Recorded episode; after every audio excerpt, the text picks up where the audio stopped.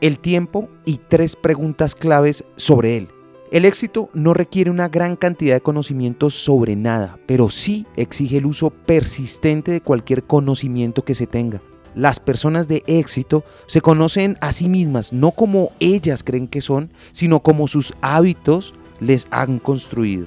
En sus lecciones originales para triunfar, Napoleón Hill asegura que llega siempre la hora de un inventario personal, de enfrentarse cara a cara con algunos hechos que pueden no ser agradables, pero que hay que afrontar con coraje.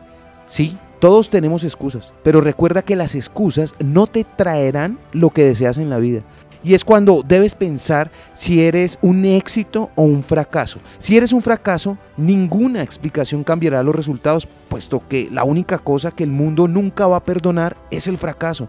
El mundo quiere éxitos, adora los éxitos, pero no tiene tiempo para los fracasos. Por tanto, debes hacer inventario de ti mismo para descubrir dónde y cómo estás usando tu tiempo. Y aquí están las tres preguntas esenciales cuánto tiempo estás perdiendo y cómo lo estás perdiendo. ¿Qué vas a hacer para frenar esa pérdida?